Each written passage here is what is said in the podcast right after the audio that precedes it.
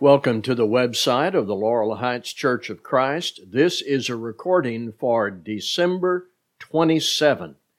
And I'm going to begin in the book of Hebrews, chapter 2, verses 14 and 15. Hebrews chapter 2, verses 14 and 15 in just a moment. In two different passages in the New Testament, the statements are made which convey to us the limited power of the devil. And one of those statements is found in this text I'm going to begin with in Hebrews chapter 2, 14 and 15.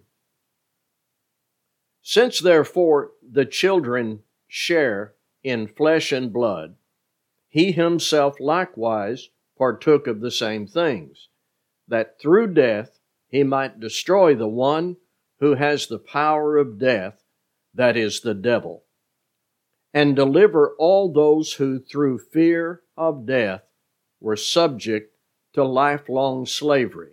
That's Hebrews 2 14 and 15. And to that I would add Revelation 20 and verse 2, where there is the affirmation of the binding of the devil. Now, how does that work? What does that mean?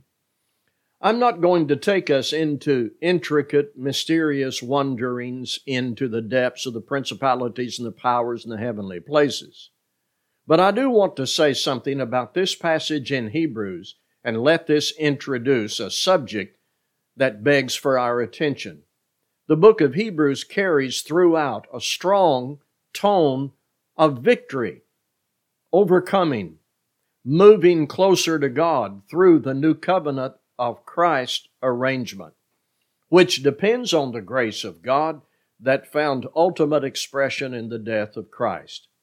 If you will look back in this context at verse 9 in Hebrews 2, it says, But we see him who for a little while was made lower than the angels, namely Jesus, crowned with glory and honor because of the suffering of death, so that by the grace of God he might taste of death for everyone. That's victory provided by God in His grace through the death of Jesus Christ and calling for a response of faith. Focus with me on this concept of victory, and may I repeat for us what David McClister wrote in his commentary on Hebrews. He said, what appeared to be Satan's defeat of Jesus turned out to be Jesus' victory over Satan. When we think of Jesus and the cross, when we praise God for this victory we can receive, part of this grace is our conviction of what the devil cannot do, his limited power. And so, I want to speak to us about what the devil cannot do. And I hope you're ready to listen. This morning's sermon was about what God can do based on the creation account in Genesis. So, what a contrast now as we consider what the devil cannot do. The devil cannot steal you away from God without your consent. There isn't any question the devil has the mind of a thief, but he simply doesn't have unlimited access. He is not sovereign. When you put your faith in Jesus Christ and you activate that faith in repentance and baptism, you enter into a relationship with God through Jesus Christ. And if you stay there and continue to live under the authority of Christ, relying on His blood, correcting your course along the way, God keeps you safe. And one dimension of that protection and fellowship is the devil cannot steal you away from God unless you want to leave God. Listen to John chapter 10, verses 27 and 28. My sheep hear my voice, and I know them, and they follow me I give them eternal life, and they will never perish, and no one will snatch them out of my hand. We all believe what is poetically stated in the 23rd Psalm The Lord is my shepherd. Here is one part of that. Those sheep who hear the voice of Christ and follow him have this promise no one will snatch them out of my hand. So, if you have ever worried about this, stop. Just follow Jesus and continue to follow him. As long as you do that, there is never some sort of surprise attack where all of a sudden the devil has taken you against your will. The devil cannot steal you away from God without your consent. He may want to. He is not above the mentality and motivation of a thief, but God has limited him. The devil is restrained. He is not all powerful. And to the point in the Hebrew passage, victory was purchased at the highest price. Listen to our Father in 2 Thessalonians 3 and verse 3 The Lord is faithful. He will establish you and guard you against the evil one. Or Hebrews 13 5 Keep your life free from the love of money and be content with what you have. For he has said, I will never leave you nor forsake you. The devil cannot just steal you out of the family of God unless you want to leave. Along that same line, the devil cannot make you sin. Now, if you want to sin, if you think about it and look for opportunities and move closer and closer to it, the devil can help you get there and keep you there if you want to stay. But if you are dead set against sin, if the idea is repulsive, if you've made the choice to be righteous, the devil cannot make you sin. One man said, he can lead you to water, but he cannot make you drink. Consider this. Can you name one case, just one case in the Bible, where the devil made someone sin who didn't want to? Someone who loved God and wanted to serve Him wholly. Now, uh, you, you may think of demons in Matthew, Mark, Luke, and John, and to a lesser degree in the book of Acts. Demons, for a short period of time were able to cause people to do strange things. But is there a case where a good person wanted to be right with God but couldn't do anything but sin because of a demon? I'm not aware of such a case, and I would offer this challenge. As you go through your daily Bible reading this year, look for that.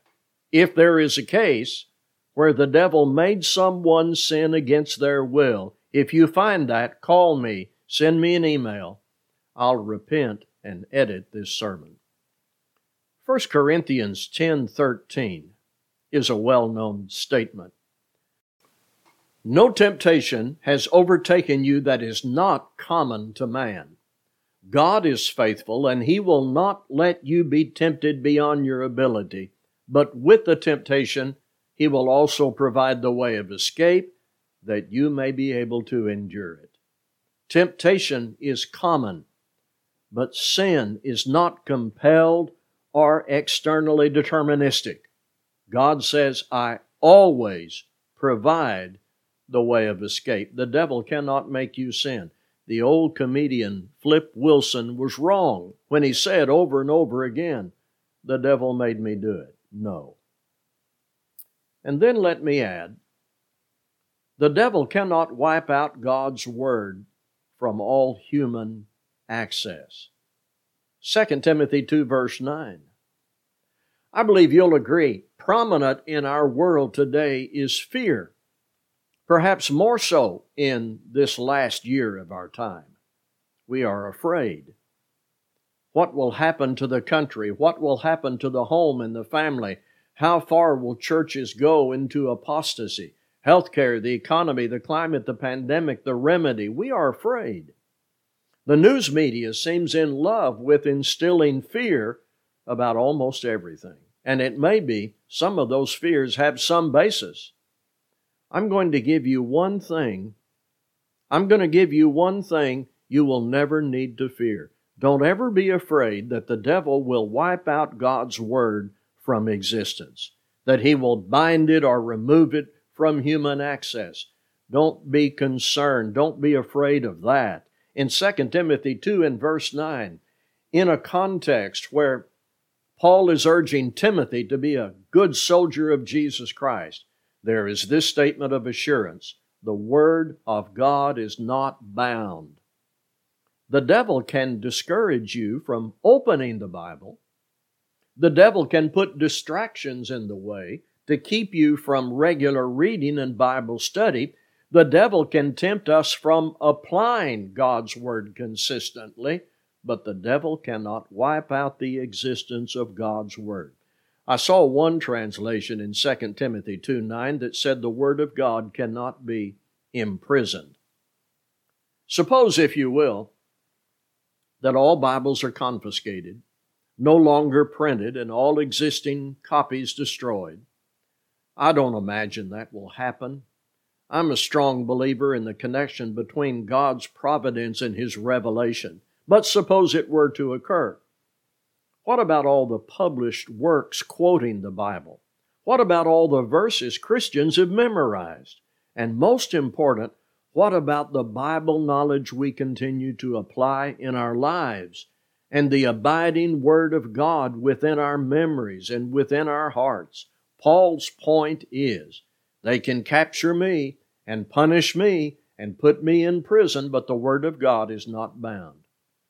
Take comfort in Luke 21 33, where Jesus said, Heaven and earth will pass away, but my words will never pass away.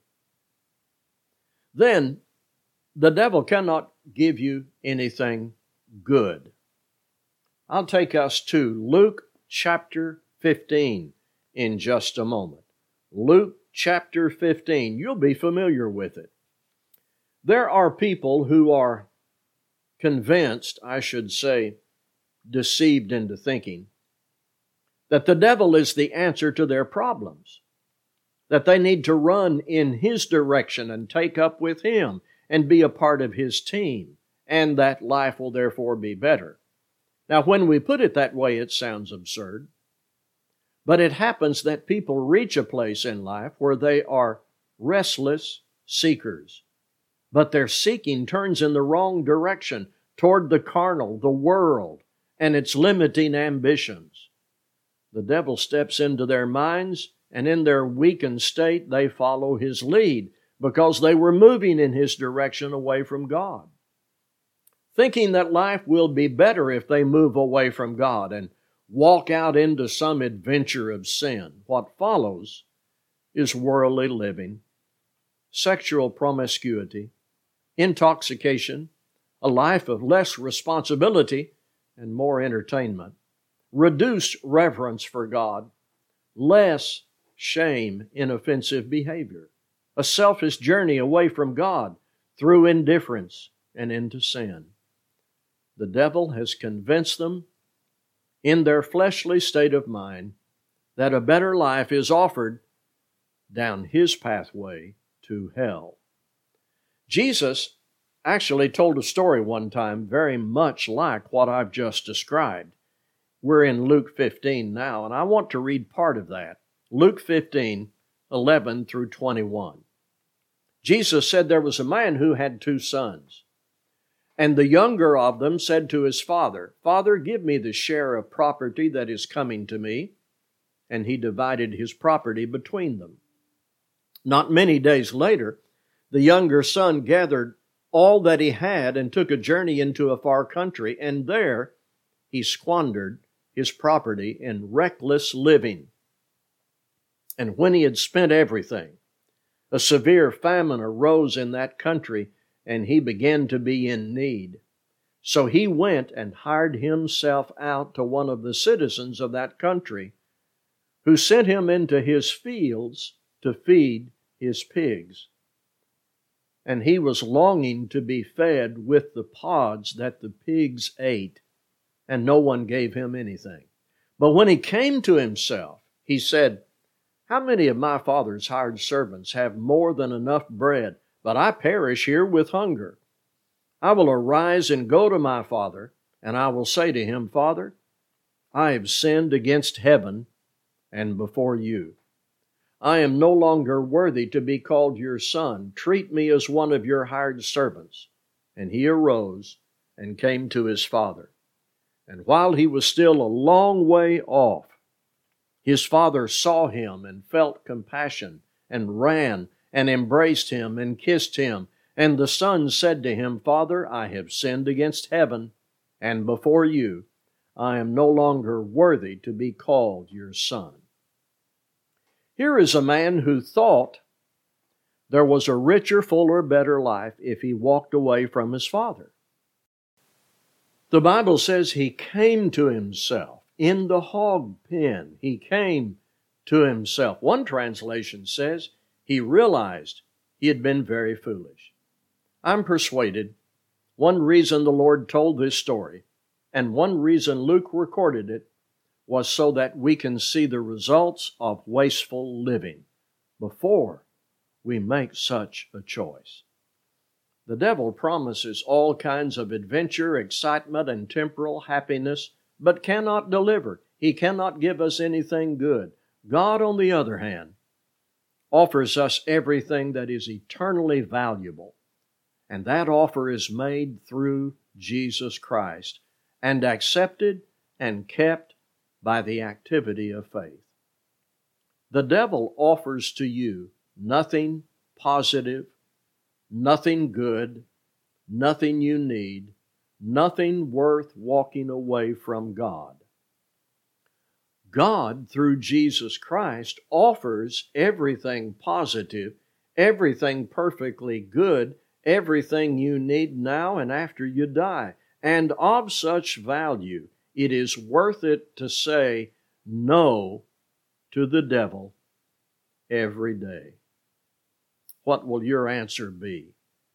So I'll remind us what appeared to be Satan's defeat of Jesus turned out to be Jesus' victory over Satan. Thank you for being with us in this study.